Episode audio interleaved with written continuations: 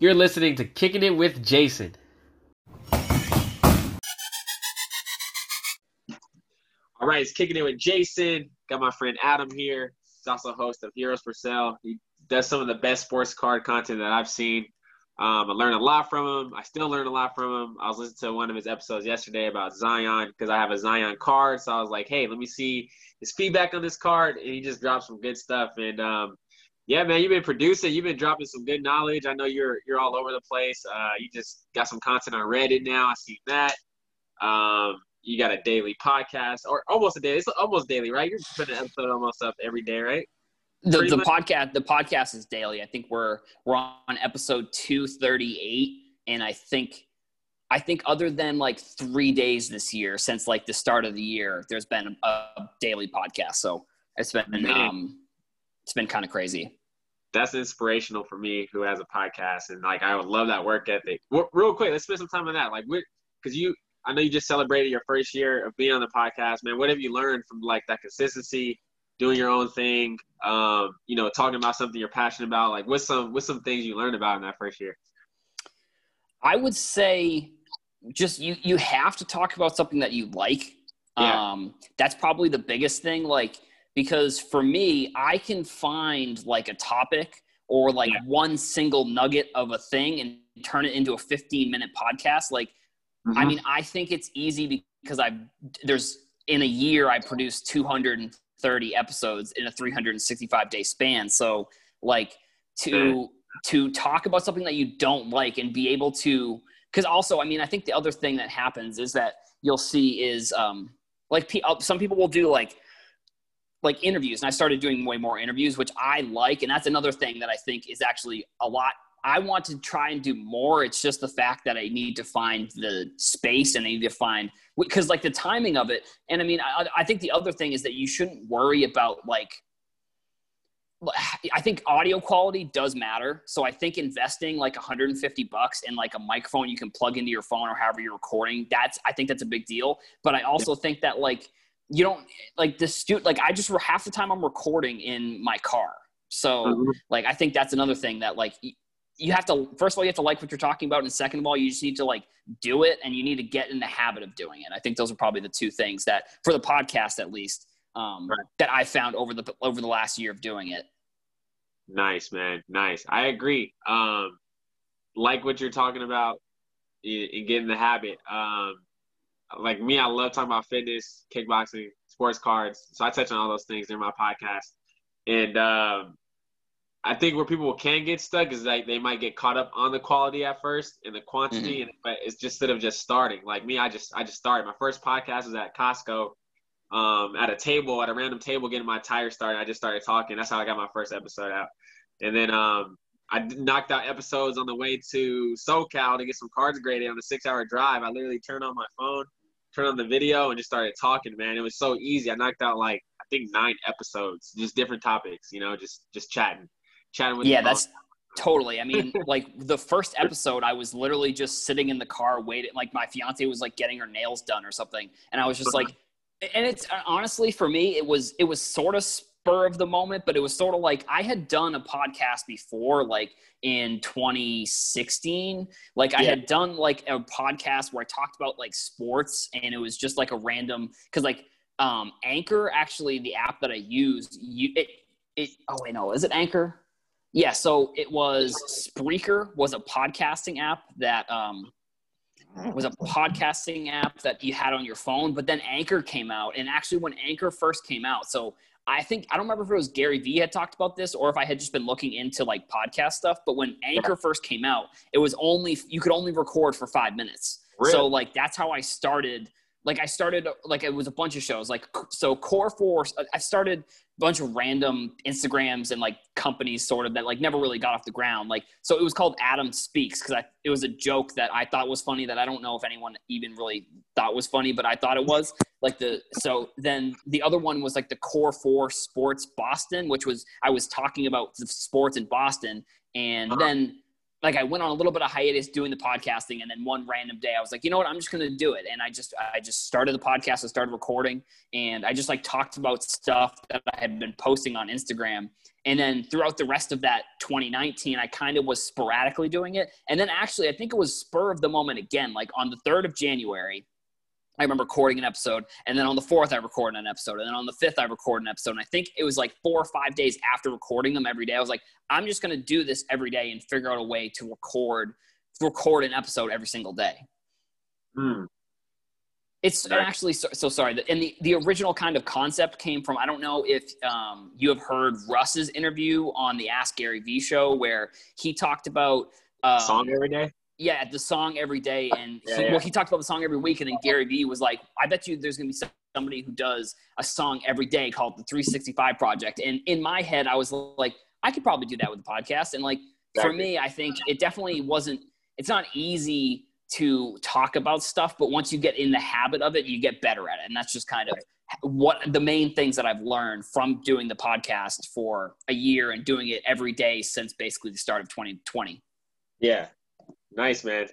Yeah, that consistency, that consistency, it just it just gets easier. You know, you just speak from the heart, speak from the truth, and um, you always got something to say. You know, like like we're about to do just right now, just right now. But yeah, congrats, Exactly. congratulations, man, on that podcast. You've been killing it, man, killing it. Thanks. I mean, it's been super, super crazy the past, like J- July, I think we hit three days in July were actually the best days we've had of, of daily listens, which was like, you know, it, I, I don't know. I'm a, like, I think as content creators, we're like obsessed with like refreshing the stats. And I, I can definitely fall victim to that.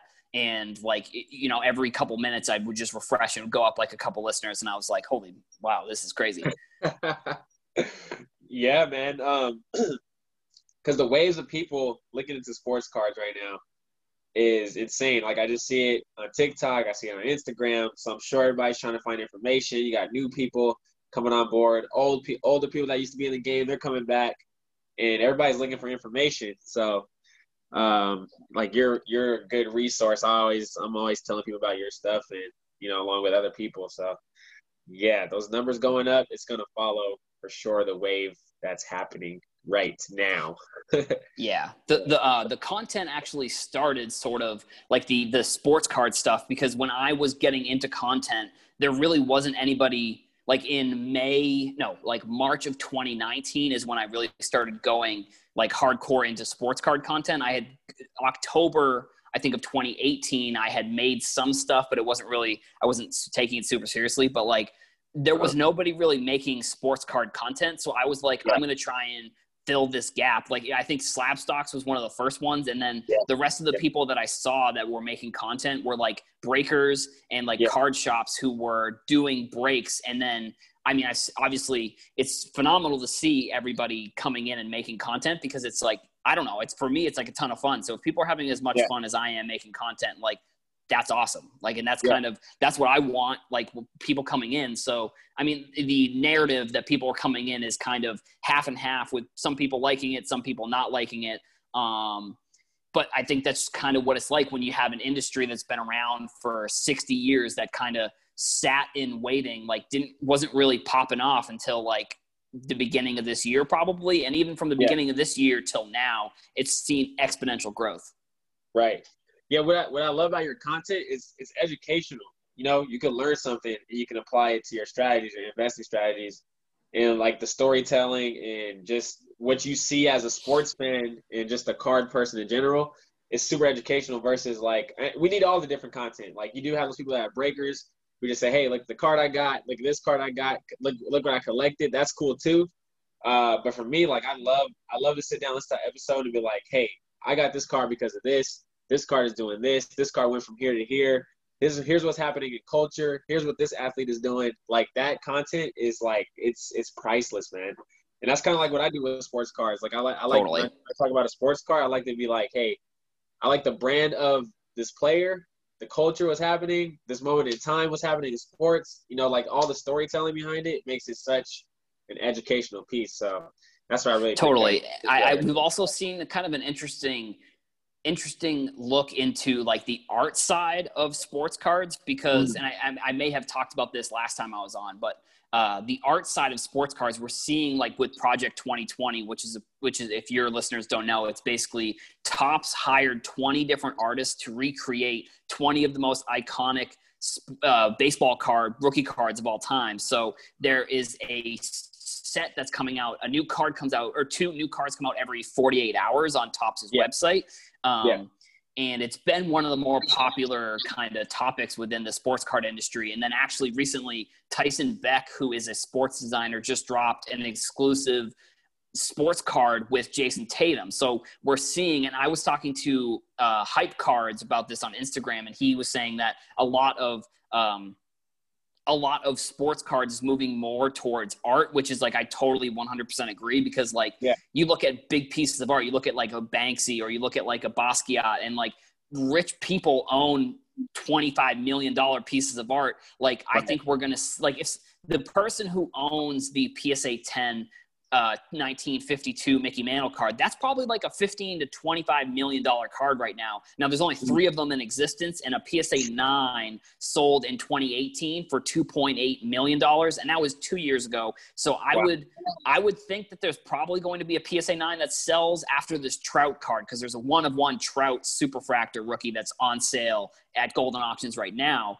I would yeah. say after that sale, I, I could see a PSA 9 or even a PSA 10 going up on sale. Like the PSA 10, I also do think could go through like some back channels where we it, it's it's such an exclusive expensive piece of history that we may not even hear about it that's how exclusive and that's how expensive it's going to be like that could be also kind of crazy that is wild when you start thinking about the art because um, people are attracted to that you know design look um, and like people like you have sneakerheads, you know, sneakerheads they buy shoes based on the look, and also because you know the flipping price.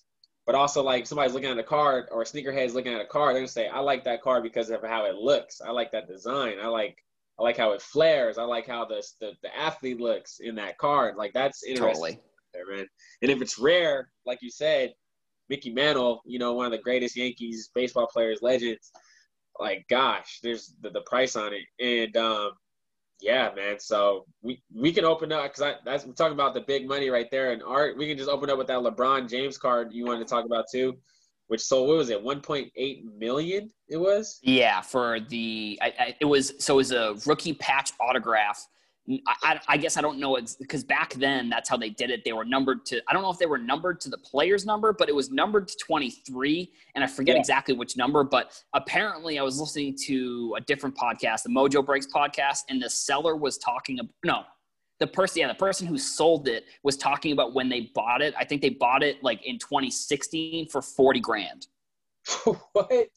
And then they turned it into 1.8 million dollars, which is yeah, I, I, it's it's it's insane. And I mean, but it's also like the if you look at the percentage, like that's sort of what we've seen across the board. Like if you were buying any yeah. type of soccer cards in 2017 like that those prices now like even last year 2018 like those prices compared to where they are now yeah the percentage is almost the same and now and it's crazy that you can say 40 grand to 1.8 million but like that's sort of what the industry has done over the past three years which you know I, I, think a lot of people say that we're in a bubble or that there it's going to collapse soon. And i don't necessarily think that it's going to collapse but i just don't think we'll ever go back to seeing like i don't think we'll ever see like Lukas be $55 ever again. Like last summer you could have been buying Luka for $55 i don't think yeah. we'll ever see that again. You know we could see maybe vintage stuff slow down a little bit more, but and, and maybe even some modern stuff slow down. But like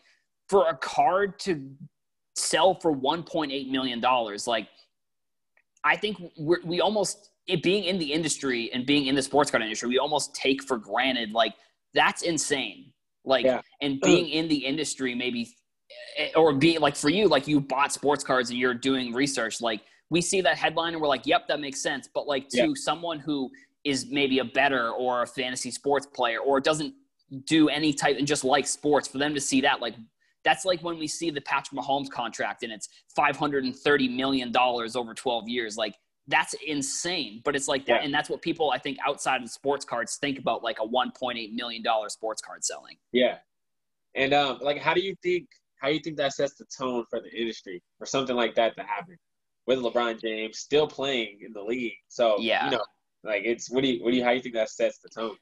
I mean, I think that what you just said it sets it sets the tone. Like it's it's it's gonna bring people that have wealth, like not just they don't have money from make from buying and selling sports cards. They have million dollar companies that they own that they have, or they have a billion dollar company and that they have maybe a net worth of a couple hundred million or like even a few million. They're gonna look at a Luka card that's two thousand dollars, and for them, two thousand dollars like that's that's That- nothing. Like they, they they go out to dinners that are two thousand dollars. So like they're looking at it, and it's the same for for me. Like I was looking at it, and I was saying I go out when last summer when I was buying these cards. Like I was saying I go out to dinner and it costs me like 60 70 dollars. I can just buy this card, and whether it goes up or it goes down, it's still going to be pretty. It's it's still going to have value. But like for someone who's paying two thousand dollars, like I think we're going to see people with significant wealth coming in to the industry and paying 20 30% over what the market value is just so they can get the card because they don't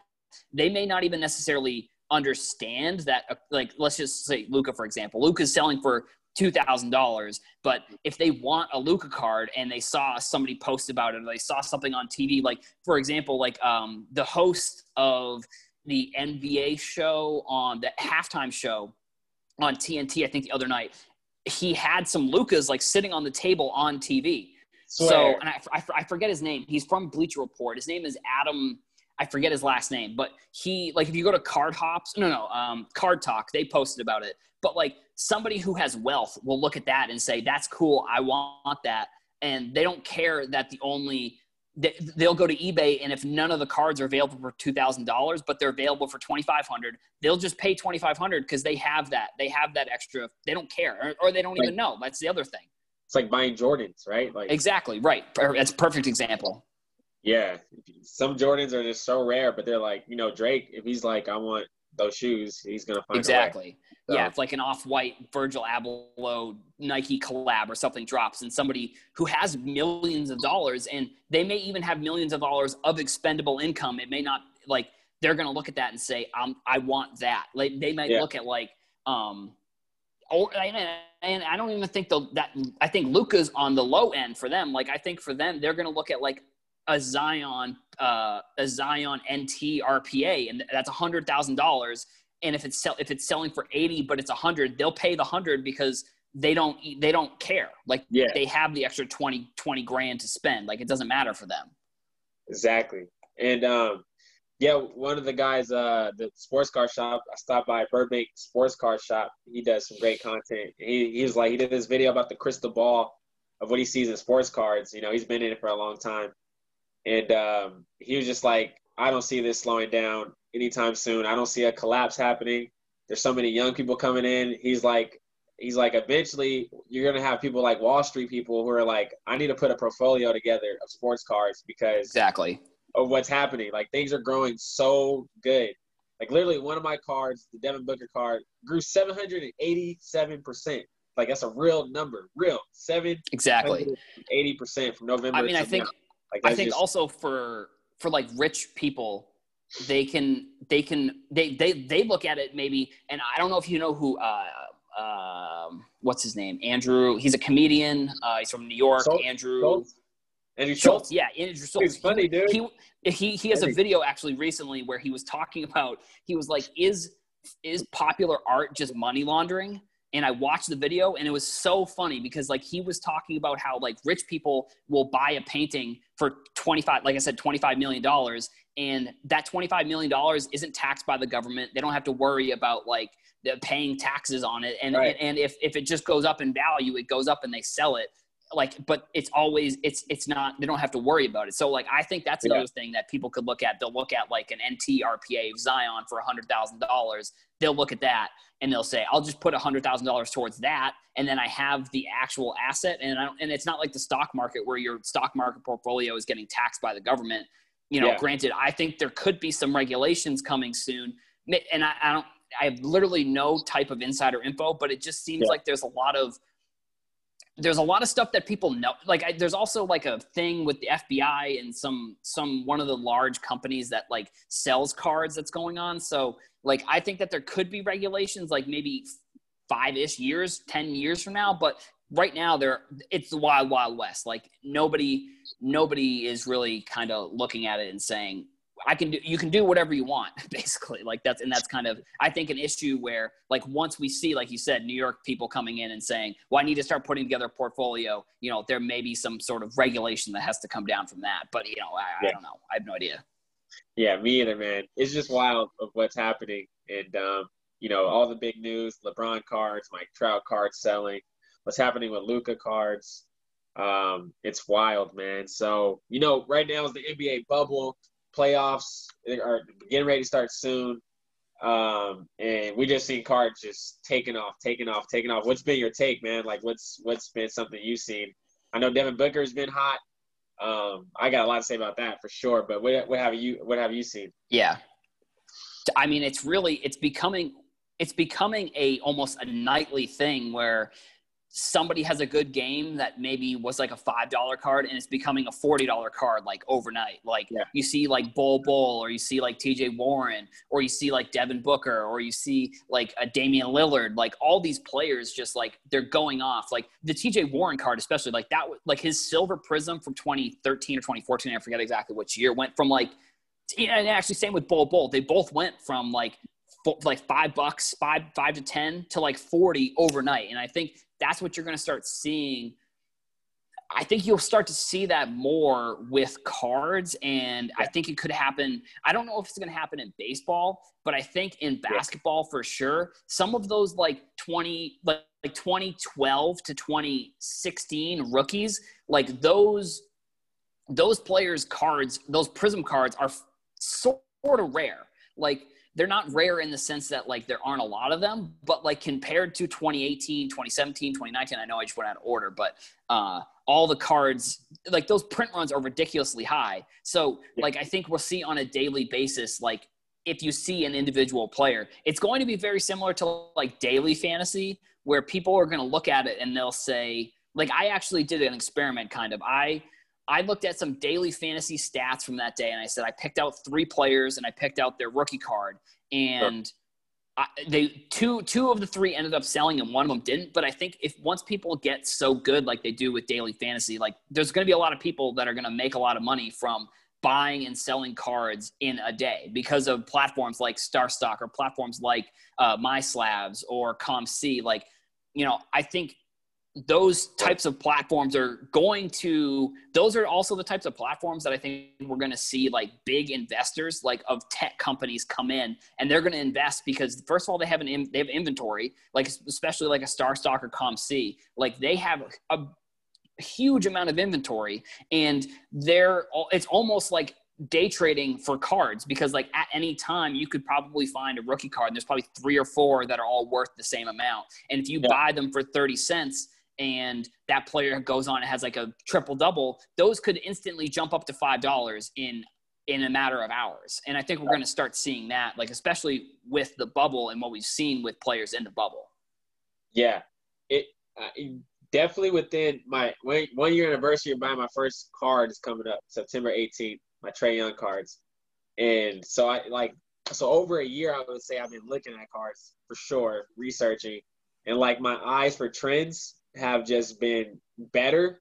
Um, I'm not a pro or nothing. Like I, I'm still a rookie, but like you said, like I'm so comfortable with telling people, like, watch what happens with this card. Watch what happens with this card. Watch, watch this game and watch what happens. MPJ was one of those from Denver. I was telling mm-hmm. my friend, I was like, look, dude, take twenty five dollars. I was like, MPJ is about to have his, he's about to come back, do his first game. Um, and he was, he had a, a lot of hype back, back, uh, you know, before the before the season got canceled for a little bit. I said, watch, he's gonna have, he's gonna play. If he goes off, that car is gonna shoot up. So his raw card went from like 25 to 100. yeah, exactly. And then like exactly, his, his, Prism card went from I think er, hundreds to like 500 something now. So yeah, like, there you have it. So crazy stuff. And and, and um, like there's players there's players who I think their cards will fizzle off after the playoffs. You know, you talk about that a lot, the hype. Like, careful guys buying the hype, you know, because there's players. There's people that are buying players right now where they're paying way too much. I feel, but there's also players where I don't see slowing down. Luka's one of them. Like I see Luka going to three thousand, it is gonna stay there. It's just gonna. That's just gonna be it. Wherever Luka goes to, I, feel like it's just gonna. It's gonna keep riding. It's gonna be so sustainable. And he got Bol Bol. Like I don't feel like that's sustainable. I think that's just pure, just hype, right? So it's gonna go up. People are excited. You know, there's a player that has potential, and then it's gonna kind of fizzle off. That's what I see. What about you?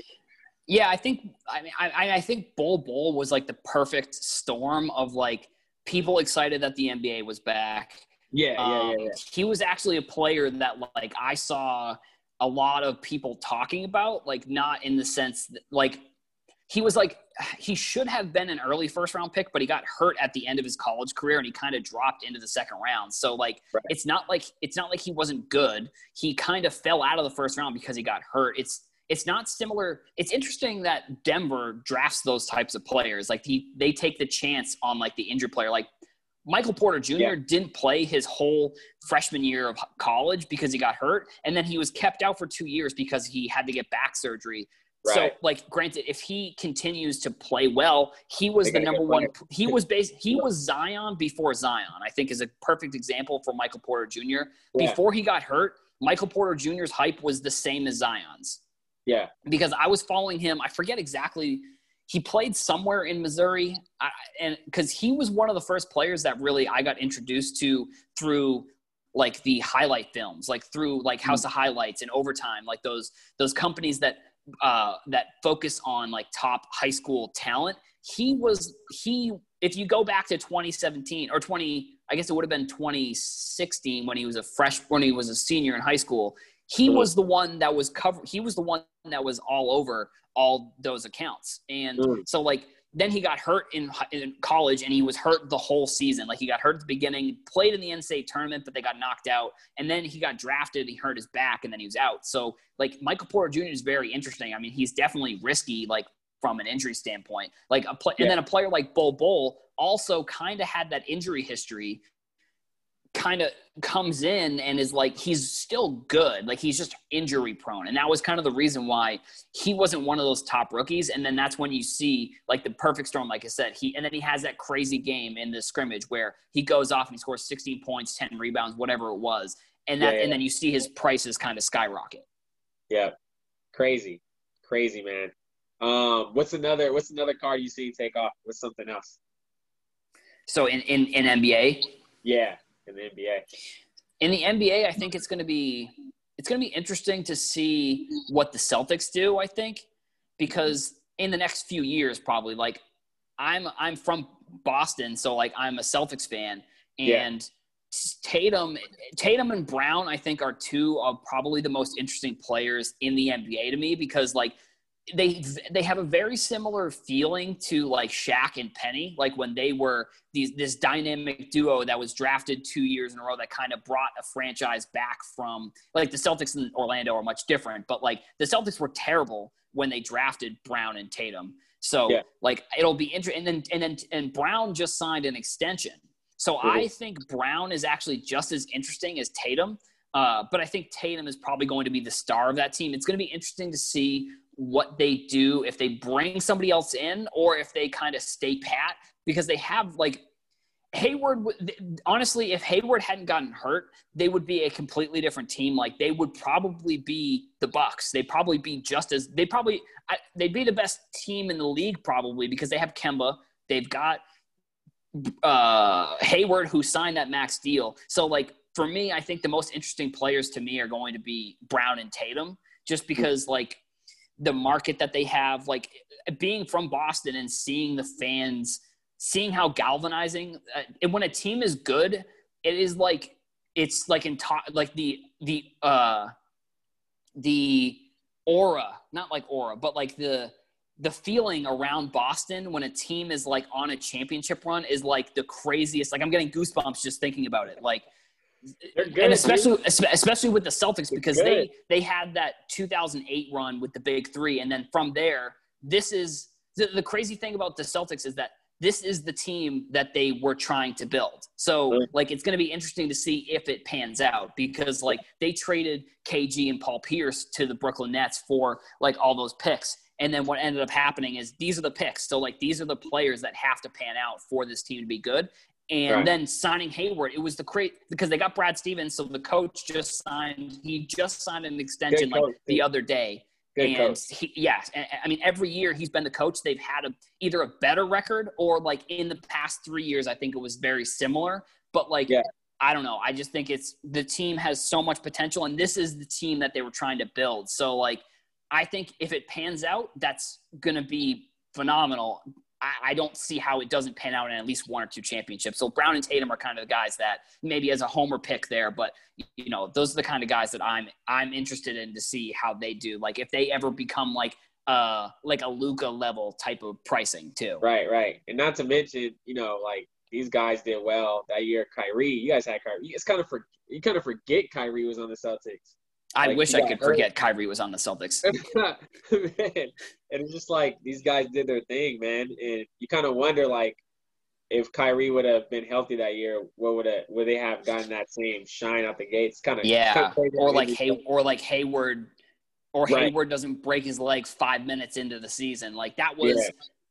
That was the craziest sports moment I think I can remember as watching live on TV, other than like Kevin Ware during the NCAA tournament that one time where he like oh. he he did the same thing basically like on the sidelines just like messed up his leg and yeah, it was just it was it was terrible. And you know Hayward I think is finally getting back to a point where he, he I don't think he's as good as he was when they started the contract but he's as good as I think he can get I think. That's kind of how I would put it yeah I just wonder like the trauma there's some kind of trauma you have to get over from that too I'm sure yeah I mean uh, thinking thinking that your career could be potentially over in like a split second has got to be pretty crazy. Yeah, man, that is crazy. Yeah, one one of the players, man, I really like who I, I if I just had the money, I would have bought 50 of his cards is Devin Booker. And um that guy, like I've always liked his game. Um he learned from Kobe. He has a lot of similarities of just how offensively of a shark he is, man. He's just a beast. And um, like I, I don't know if they'll get into the playoffs, but that's a guy who I feel is going to be solid for the next few years. I think people are he's just been lost in Phoenix. Just you know he hasn't been getting the kind of recognition. And then you have um, you know in in the West so many there's so many good guards Westbrook, uh, Steph Curry, Klay Thompson. You know it's just with, yeah, like I can't even keep with Lillard. You got uh, Harden. Like there's so so many good good guards over there. But the man, league, love... the league right now is probably the best I think we've seen it in like since the 80s probably Whatever since like say, since yeah, magic since magic and bird were in the league i think this is probably the best we've so seen in the league like like because if you look back at the 90 teams in the 90s they were not yeah. very good but yeah, like now i think we're really seeing and i think we're also seeing kind of a a changing of the guard with like the tatums and yeah. the like uh i mean J- Ja Morant is another great player like yeah. or the like donovan mitchell's like we're seeing and L- luka perfect another perfect example like younger players step up and becoming like the top 10, 10 15 10 to 15 players in the league kind of we're seeing that i think a little bit more now too yeah man i agree the the way the game has evolved it's it's fast it's flashy you know a lot of threes um people more creative with their footwork creative with their offensive shots. Like it's just it's it's crazy how the game has changed, and I like it. I, am all totally. Like, yeah, I, I think the I think the Warriors. You know, the interesting thing that I don't think the Warriors get enough credit for is they didn't only change the game in terms of how it's played. They changed yeah. the game in terms of like contract strategy. Like they, right. cha- they yeah. like they had they had they drafted Steph, they drafted Draymond, they drafted Klay Thompson. And before they signed, I think Klay Thompson to like a max deal, they traded for a Kevin Durant. They brought in a super, like a top five player to play with other top five players in the league. And they, the Warriors owners basically said, like, because the thing with the cap in the NBA is you can sign players that are on your roster to whatever contract you want. You just, there is a, cap, but when you go over the cap, you then have to pay the NBA, like the luxury Mm. tax is what it's called. You have to pay the NBA one Yeah. and a half times how much you're over the cap. So Yeah. they said, we'll pay that extra money because we're going to win a championship, and that extra championship revenue is going to be worth. See, they ran it. It, it, it blows my mind that they ran it so perfectly, and it really, it, honestly, it's how I think a team is going to. I think a team is going to trade for Devin Booker somehow, So the same way that it, the same way that a team traded for Kevin Durant.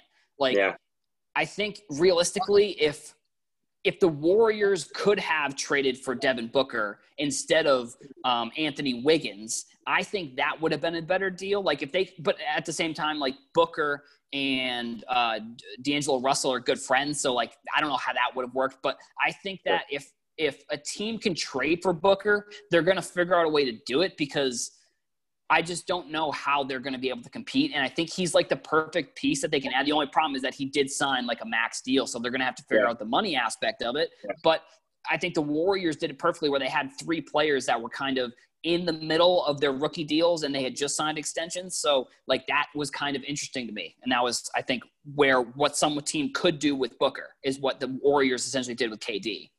yeah, man. Um, Devin Booker is a very interesting player. What can happen? I totally feel he's gonna get. I feel he's gonna ask for a trade. I just can't see him staying there. Um, and I feel like I just feel like the, if he goes to Dallas, oh my gosh, Oh Dallas my god, that's ridiculous. like I can see that. That would be insane. Yeah, I can see that happen with Dallas. I can see him going to the Nets. It, like that's gonna be insane. Yeah. Even the Rockets, man. If he ends up on the Rockets, like, ah, gosh, like yeah.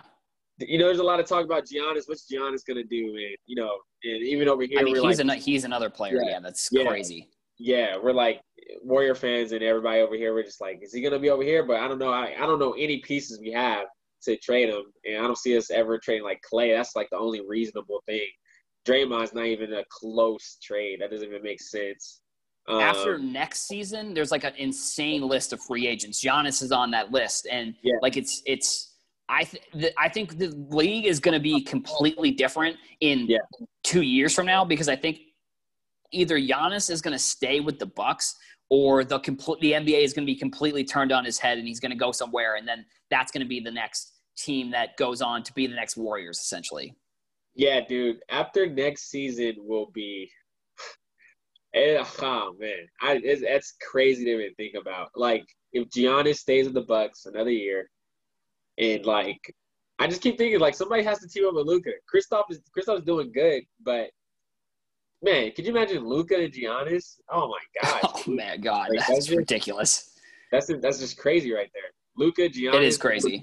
I don't know, like that. But and, and the thing Oh is, it can God. happen. We already, we already seen this happen. It's not like oh that can't happen. Like no, it can. You know, teams can make things happen to where they can get the right pieces. You know, you got Anthony Davis in LA. Yeah. You know, you had Kevin Durant come to Golden State. You know, like it can happen. So it's wild, man. you can figure out a way to do it. Yeah, I mean, totally. Yeah, yeah. So um, Yeah, I think also.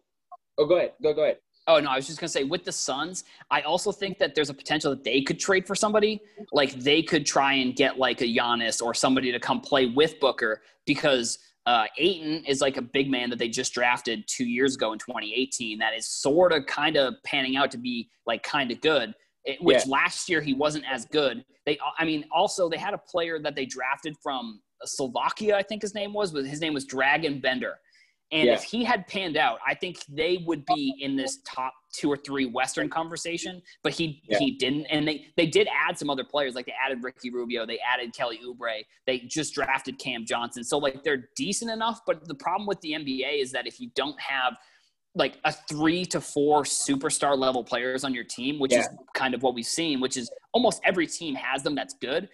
Yeah. You're not really going that far. Yeah, you can't compete, man. It's just it's too much talent, way too much talent.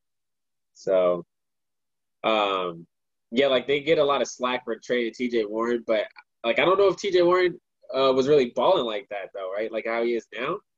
No, I, I don't. Yeah, that's the, the the interesting thing about T.J. Warren is like, if you look at what his silver prism prices are change or char or cost, Yeah. there's you can find really good players in that same price range. So like he Right, yeah, he was he was never like the hype you talk about. phenomenal with the Yeah, Suns. yeah. Like if he if he had played like he did now, like they wouldn't have traded him. So like Yeah. I don't know, and I don't know what he was doing during the quarantine. Like honestly, he he could have just been shooting every day, and that's why he's playing so well because other players weren't. Like I could see a Devin Booker or a Dame Lillard like b- finding a gym and playing every single day and practicing like the season was still going on. And then and then a player like Zion maybe not doing that or like other players that other players like coming in a little bit slower and just like not really actually like players on the Nets that knew that Kyrie and Kevin Durant weren't coming back. Like I could see them just being like, yeah, I'm not really going to practice because I know we're not going to the playoffs. Or well, so they're actually in the playoffs. So Yeah, maybe yeah, like. Orla- or, Orlando, maybe or, Orlando is an example. Like them Orlando's like in too.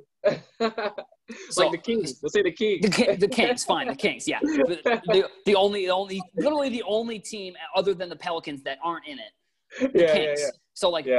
but even still, like players just not really want like if they're the eighth seed and they have to play the Bucks, if you're the Magic, you're just like no. I don't want to like we're gonna lose in four games. Who cares? So like I could like players like Booker and Dame could have been in the gym putting up shots, and other players probably just like eh, whatever. I don't really care. We'll, we'll get Yeah. we'll get paid and we'll and we'll I'll get paid whether we play well or not. So like, Exactly, exactly. play teams that don't have a shot probably that's kind of I could see that being their mindset. especially the fact that you know they have to be in a bubble and they can't be with their families. They're kind of just Right. like no motivation for that. That's hard. Right. That's like exactly. I can't even imagine that. Like that. That's a conversation for sure. Uh, but yeah, man. Um, yeah, the NBA is on fire with card wise and just uh, everything that's happening. Like, what's what's uh? You have any strategies you're still following with, with, with basketball or?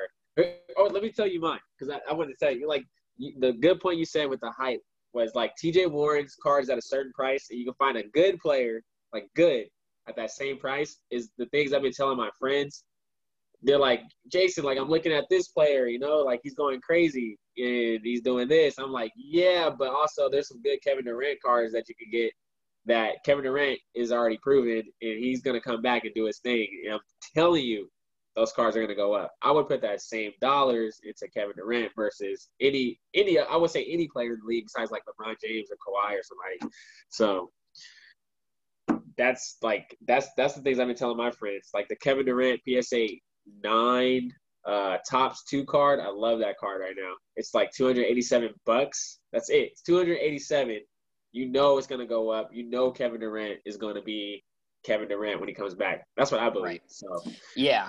I mean, I think from a basketball standpoint, I, I think what's happened in this past like six months or so has, ch- I think it's changed the market essentially. Like, I Yeah. think we're seeing we're seeing prices hit ranges that I I mean I I think if you if you were to ask anybody at the beginning of the year what do you think a Luka price would be like maybe Luka but like right? other other like sort of like random players are just like popping off and yeah, I think you know for basketball I still think the looking into secondary products is probably the move because I like agree.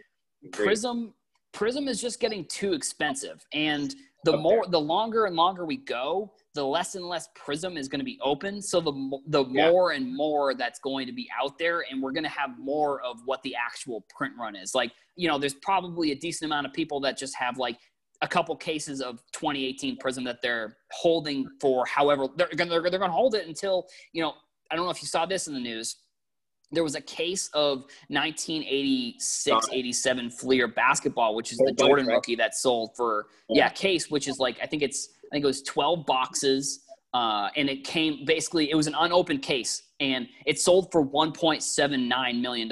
So, like, I don't think it's out of the realm of possibility that if Luka goes on to become the next LeBron or becomes the next, like, if, if, if eventually one day the conversation is Jordan or Luka, like, which I don't know. I, I I I don't know if it ever will, and I'm not making that prediction that it ever will. But I think there's probably people that have unopened cases of 2018 Prism that eventually one day could see those crazy prices Sure. because of like because I.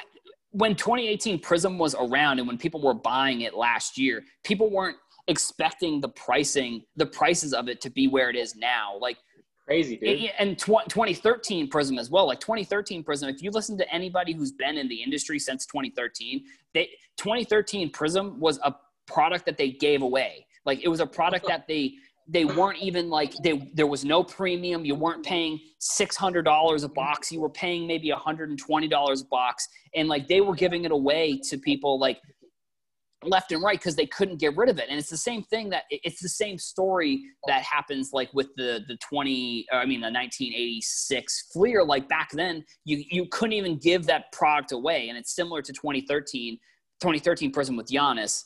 Um, so I think what's happened with Prism is it's become like a premium product almost. Like it's become it's going into the tier where you look at it and you say I you can't find it anywhere, and if you find it, you can't afford it. So like this secondary product, so like a Donruss or an Optic, like you can still find Optic and Donruss breaks for like 40 50 bucks. Like you can't yeah. like prism breaks like it's impossible like you're, you're paying for a one team a one random team you're probably paying like 100 to 120 dollars and people can't afford that so yeah. like for me i think it's that secondary tier and the one thing with these basketball prices that's really led me to shift my energy of like researching is baseball a little bit because baseball I think yeah. I think it's the pricing of it. Like, because the research that I've done is basically I'll compare Luka and um and uh Acuna because they're both from 2018. Like the they both have the same kind of like yeah, they're both a similar player. They both have a similar population report for their rookie card. Both the same year, kind of both the same sort of like they could be the next face of the league. And you can buy a you can buy an Acuna probably now for like three hundred dollars for a PSA ten, where the Lukas are two thousand. Like, and I understand like when when the thing with baseball is it's a little bit more confusing, and there's like way more products. Like if you were to if someone's coming into the hobby and they're a basketball fan and a baseball fan and you were to say hey what luka car should i go get? You say go get the 2018 panini prism luka that's going to be his best rookie card. If you were to say that for baseball there's like four or five different options where they're all probably good choices but like you could choose any of them and you'll see yeah. similar returns. Like you could go with like the bowman chrome card or you could go with like the Topps chrome card or you could go with like the Topps regular rookie. And now there's also like heritage and there's also there's tons of other products and that's sort of what i've been looking into a little bit more is baseball. Also just because it's like back sort of and it's also it's always been my like bread and butter sort of when it comes to like where i started. I started in baseball I kind of learned the whole market for baseball before I got into basketball. So like yeah. I understand the cards within the market maybe the same as I do with basketball, but with baseball and basketball, it feels like there's more of a variation of cards you can get for any any any player basically. So that's yeah. sort of what I've been doing recently. And I haven't really been buying as much recently. Like I'll buy yeah. cards here and there, but like if I see an opportunity to buy, I will. But like it's I'm not like actively buying, I guess. And I think yeah, that's maybe a, maybe maybe a little bit different for people in the industry because I, I, also think you know I I actually came up with this concept today. Like if you're buying sports cards and you're buying them to make money, I think you should do a couple things. You should you should set your budget and then you should like make sure you're keeping track of all the money that you're putting in and then yeah. keep track of all the money that you're getting back. But i also think that you know you should have a little bit of fun with it and you should put like a 5 to 10% of whatever your budget is into just like a friday night saturday night maybe you've had a couple beers or you had a couple whiskeys or bourbons or whatever you drink and just like i don't know buy whatever buy something because you like it. It's it's i think i think that is a fun way to kind of break up like the minutia of just like looking at spreadsheets and like trying to find the best card for the best price like if you see yeah. something that's just like fun just like don't go crazy and if your budget's $500 don't spend $400 on this card but like maybe spend yeah. like 20 30 bucks on a couple cards that look cool like on a friday or saturday night if you've like been you went out to dinner or something and now you're just chilling watching tv like spend a little bit of money on stuff that maybe either a PC or like maybe you don't think will have that much of a return, but like you never know, like that card could eventually be like one that you made a lot of money on, and you never know. But it's like yeah. I think it's just you can have fun that way, and it's something that I I think I want to try and maybe make this concept more of a thing because for me at least, I definitely can find myself it's I like researching the cards, but maybe not necessarily having as much fun buying stuff because I'll do a lot of research and then I won't I won't buy stuff because I like it. I would buy stuff because or not not that I don't like it, but I'll buy stuff more from the aspect of that I think it can make money and it's something that I like and not just something that I yeah. like. I think that's kind of where where I'm at sort of in the sports card realm other than making content because I mean the content stuff is that's an everyday 24/7 365 type of thing. So that's yeah. That's that's kind of the buying it, I'm trying to mix in the two, but at sometimes it's just making content is just how it goes. Yeah, making content's fun. I mean, I I enjoy it. I enjoy it. I'm sure you enjoy it too. Oh, yeah, totally. There's always something to talk about. There's always an angle to go. And um, like I'm the same way, man. Like I'm stretched with investing. Like I can't put another dollar in. Like I, I'm good. And like every day I'm thinking about, you know, like I'm looking at how things have grown, and my mind just explodes. I can't believe it. I'm like, really? Like if I was to sell that right now, I'd make that much money. Is insane to me because I've never seen that in my life. Yeah. No, same. I mean, totally so, same it's like I can't believe it. And then so it's like then I then I like I'm I'm I'm like doing a new strategy. Like okay, now I can, I'm, I probably should sit on this one a little longer, or maybe I I should try to take a little bit of this Trae Young's, maybe try to get some Kevin Durant's. Like it's it's I'm doing stuff like that, and I'm, I'm and I'm just curiously looking at stuff because I want to know, and I just want to be able to you know at least tell other people like if I if I was getting a card, I'm telling you this is the card I would get. This is the card I would get. That's what totally. I've been doing like with Kevin Durant and Devin Booker. Is like that second tier strategy you say. Man, I've been preaching that like like crazy. Like guys, like PS these PSA tens out here are just wild. Like they're just like yeah. and a PSA PSA nine, and I, I know people have been on this wave for a little bit. Like PSA nines are they're still really good. Like, yeah. granted, yeah. they're not P, they're not PSA tens, but like, yeah. a PSA nine is still like you can find, or even or, or BGS nine five. Like you can yeah. find these cards for significantly less, and they're still like it's still like think about this like if you if if you're taking a test in school and you get a 90 or 100 you still got an a like even though right. it might be an a minus you still got an a so right, right, like i think the psa 9 is a is a movement that i have seen across kind of social media and i think it's also like you said i think it's I think it's a lot of people doing stuff that's similar to what I'm talking about, where they're just trying to they they don't want to spend the money on the PSA 10. They'd rather spend less money on a PSA 9 if they yeah. think maybe maybe the PSA 9 is undervalued, and maybe if the the pricing of the PSA 10 compared to the 9 maybe should be a little bit closer. Yeah, I mean, that's what I told my friend. When we were sitting in SoCal. I visited a friend, and he's like, he's one of the guys I talked to earlier. I was like, dude, get a card. Like, I'm telling you, man, start getting in, start getting in. He did it, but I'm like, it's okay. Like, look at it this way now. There's PSA nines. There's a PSA eight. Like, if you look at, and I just tell him, like, if you look at the history of a one card and what that PSA nine did following the PSA ten, this is gonna happen over here. Like, I'm telling you, like, get this PSA nine, sit on it all next year, or get this PSA eight, put your eighty dollars in. It's not gonna grow crazy like a ten, but it's gonna profit. You're not gonna lose money. You're gonna make money right. either way. Totally. Like, you're gonna do fine. So, man, I've been telling, and I'm telling like, I'm telling people to sell their shoes. Like, people got if you don't have money, and I get that you don't have money, but you want to get a card. I'm, like, I, I know people that have two hundred dollars shoes that are just sitting there, and I get it. You like your fashion. I'm like, you're gonna make four x, three x of what those shoes are worth. Totally. And you can you can go back and buy the shoes again if you really. Uh, like yeah, that exactly, exactly. Yeah, exactly.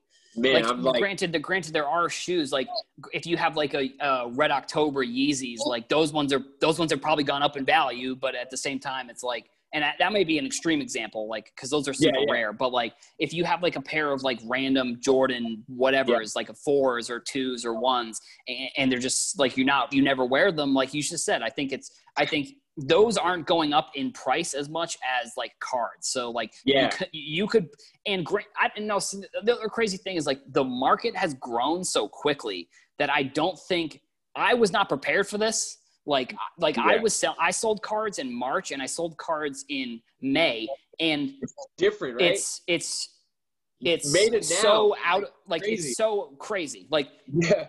Now, when the yeah. pandemic kind of hit, I was sort of thinking in my head, like, I want to at least be prepared if, like, if, if stuff really goes down. So I sold one of my Kobe PSA 10s that I had, one of the Kobe for 600. dollars mm-hmm.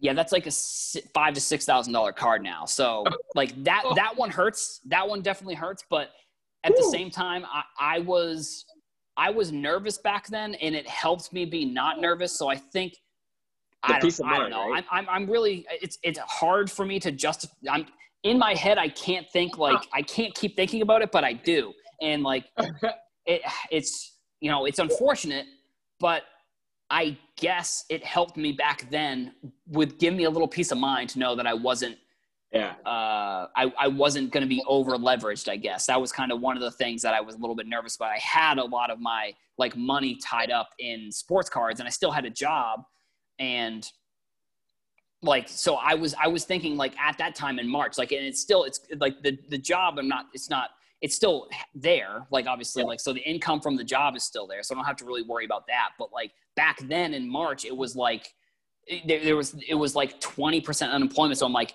okay uh, there's two people that live in this apartment. If it's 20% that knocks that down to the it's it's a 20% chance for either of us. It's a 50% chance of either of us based off the numbers. I now granted i don't that's obviously didn't play out but in my head that's how i justified it essentially was like i would rather be set now because and like I said, I don't think anyone expected this to be what the market was going to be. Like no one expected that the, we were going to have a global virus that was going to not that was going to shut down the Hall of Fame ceremony. So like that was one like even and then even so another example would be like um like Mbappe, a soccer player. I was this, buying I was you talk about buying his rookie cards last summer raw for three dollars a piece and PSA tens for forty dollars a piece. That card just hit two K, and it's it's so it's hard. And I believe in Mbappe more than I believe in any like.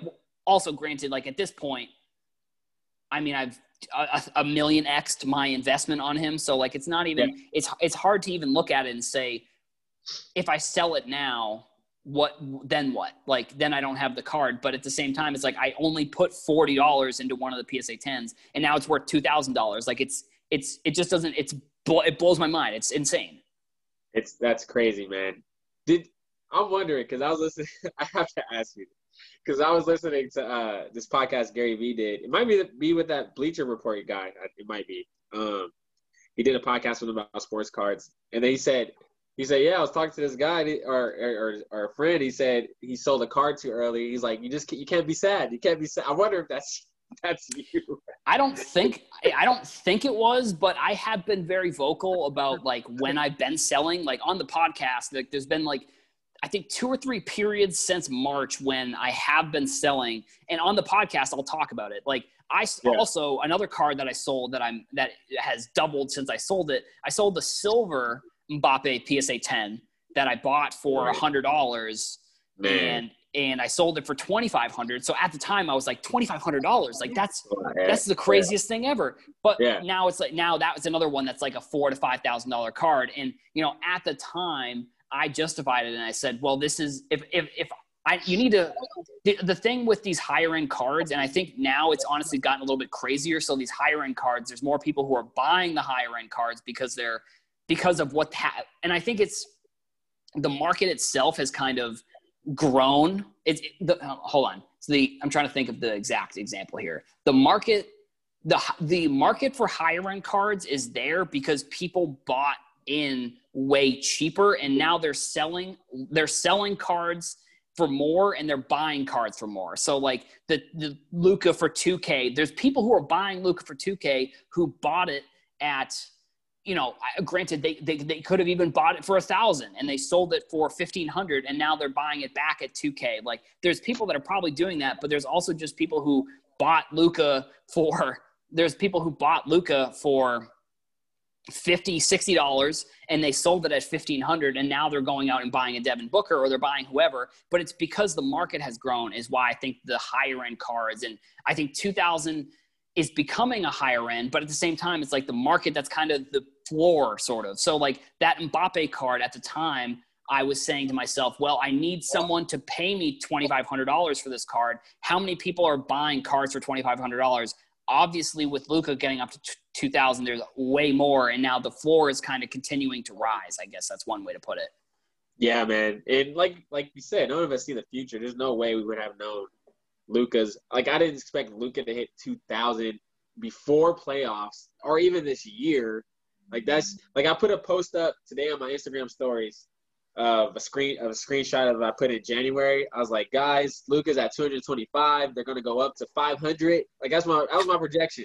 They're gonna reach five hundred dollars, guys. You better get them now so you can buy four of them and then make an eight hundred dollar profit. If you resell it, dude. I there's no way I was gonna type Luka is gonna be two thousand dollars by by August. That's just crazy, dude. I did not see Yeah. that at all.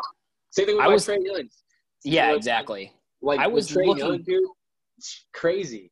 Yeah, like I was looking back at some of my old posts, and I found a post where I was talking about Lukas for eighty dollars and Yeah. PSA nines for twenty dollars, and that was like unreal. that was like, Like- September of last year. It's like it's, like a it's, fairy tale now. it's yeah yeah. And I even I just put I reposted the post on my Instagram story, and I just said Yeah. imagine because it's like. It's it doesn't even seem it doesn't it's not even like a realistic thing that you can Yeah. it's, it's how do, how are you going to tell somebody in September of 2018 this card is going to be worth two thousand dollars come August of next year? Like, There's no way. no way, like no way, like I just Yeah. couldn't, and and so there's no way to predict it. I, and I don't I don't even think we're really done. I think the the market dude. is going to continue is going to continue to do maybe not grow at the rate that it has, or maybe it will. Like who knows at this Who point? knows, Like right? who knows? Yeah. I I was laughing because I was looking at a Trae Young post. I said in three years, Trae Young cards will be like three hundred dollars. I said in three years. It's a good call. yeah. I like I was comfortable. I was like, cool. I'm gonna sit on this for three years. I'm gonna have some three hundred dollar cards. It's Yeah, cards totally. 300, man. Like yeah, that's it's crazy. what the heck and um yeah just from like what i just just just listen to people that that's that was part of that first wave that 87 93 year and what they're seeing now they're just like they're just like i've never seen anything like this i can't see it slowing down and like i think they're sustainable players that are just what makes me happy about Trae Young is that he's not in the playoffs, but his cards are still growing. That makes me so happy because they're probably looking at Trae. They're like, man, there's another player. They're like, because Devin, or they're looking at Devin. They're like, look at Devin. Like, there's some other player like that somewhere. I think they see that same thing with Trae. So that makes me that makes me happy. Yeah, me totally. Yeah, I mean, I think that's. I think there was also some rumors about a second bubble that was going to happen with like the Warriors and like Atlanta and the teams that didn't make the original one. I think they were just like, nah, we're good. Not I don't. I don't we don't. We don't really want to do that. Yeah, the players are like, for what, right? Like, yeah. Yeah. Right. Exactly. I'd rather be with my family, man. So Yeah. Totally. Or like, yeah, Steph Curry's like, um, oh, go to Chicago? No, I'm good. I'll stay in. I'll stay in Oakland. I'm good in Exactly. Golden State. Like, I'm good. yeah, that it you still get paid the same check. It's cool. Right. So yeah, man. But yeah, things have been crazy. Um, I know baseball's back in the swing of things. Aaron Judge was a guy. You made a post about Aaron Judge. I was that, like, that's another card. I was like, if I had a thousand dollars, I'd buy so many Aaron Judges, and his his cards are going up. There's, I'm sure there's other players. I don't follow baseball too close, but like just just from this first ten months, man, of, of investing has taught me a lot about being aggressive, watching trends, really doing research and you kind of just get an eye for things. I know, I know your eye is really good. Like your eye is just like, yep, that card, yep, this is gonna happen. Like that's that's what I feel like's happening with me in a lot of cases. So Totally. Yeah, because I was the re- I was looking back at old posts to see if I had talked about this card because it's sort of blowing up a little bit. Uh, last summer, I was looking into tennis cards, which this sounds Good. insane. At the time, it was too. You were good about golf yeah, too. yeah. At the, at the time, I remember I remember I was at work and my coworkers knew that I was into cards and I was looking up Serena Serena Williams cards and I, at at the time they were like I, I was like or no no they were like what are you what are you looking at? I was like oh I'm looking at tennis cards. And they're like tennis cards? Like what are you even ta- like there's tennis cards? And I'm just like I think I don't know. I think this had, cards have some good possibilities. So I bought like and then in, February is when I actually pulled the trigger on a few of them. I bought a couple for like a, I think it was like a dollar or a little bit less than a dollar, and now they're Mm. sitting at like three fifty for like the raw card. So like, that's where I was looking. I was looking to see if I had predicted that card. I know I talked about it on the podcast, but I just want to, I want to be able to make sure that if when if people start talking about tennis cards, I want them to know that I was on tennis cards in September of Before last year. Cool. Yeah. Yeah, exactly. I was on I was on Serena Williams cards in last year, last last was last summer. That's wild, dude. I was looking to see, man. I was looking to see if there was WNBA cards, but I couldn't see. I couldn't find. There nothing. are WNBA cards. That's an interesting topic that you brought up, there's a Prizm set that's coming out. The first ever Prizm set's coming out in a couple weeks, and uh, Sabrina Ios Ios Ioska, I I think know you're that's how talking, you, I know you're talking about. I think Yeah, how you pronounce her last name. You Yeah. know, she is she was like training with Kobe. Um, Yeah, she yeah, was probably she has the best stats of any WNBA college athlete, like in college. And you know, I think that that's a player that's a WNBA player that I'm probably going to be picking up now. I don't know what the boxes are going to be costing. That may be an issue. I don't know what the cards are going to be cost or what they're going to cost. But there are some like Optic and Donruss cards from last year. Um, now, a WNBA player I did pick up was actually Becky Hammond, who Huh. is a coach for. Spurs, she's right? a assistant coach for the Spurs, and yeah. she is basically lining herself up to become the first female coach of a major four professional sports team in the history of sports. So, like for me, I would like she has cards from like 2003, I think. So I bought a couple of them like last winter or like over this last winter.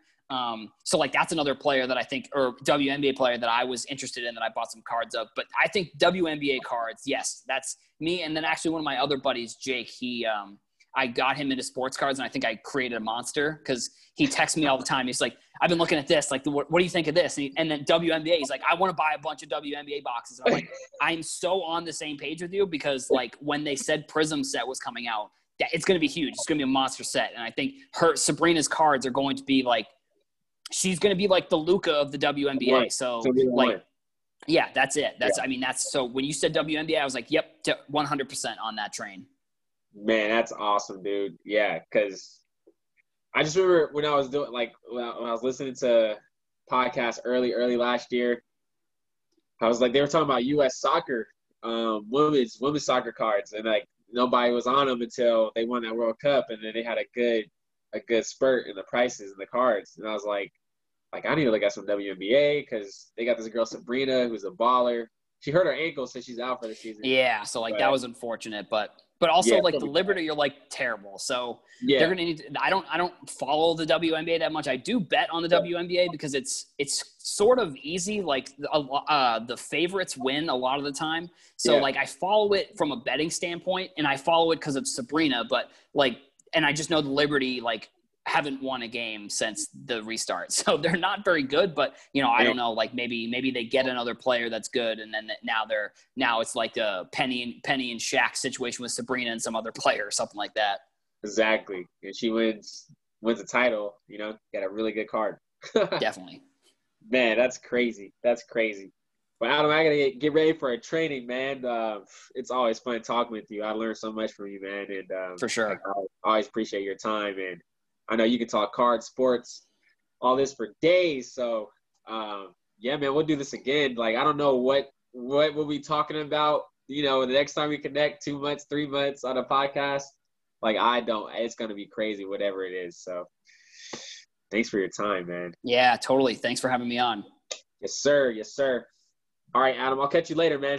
Yep, sounds good. All right. Bye.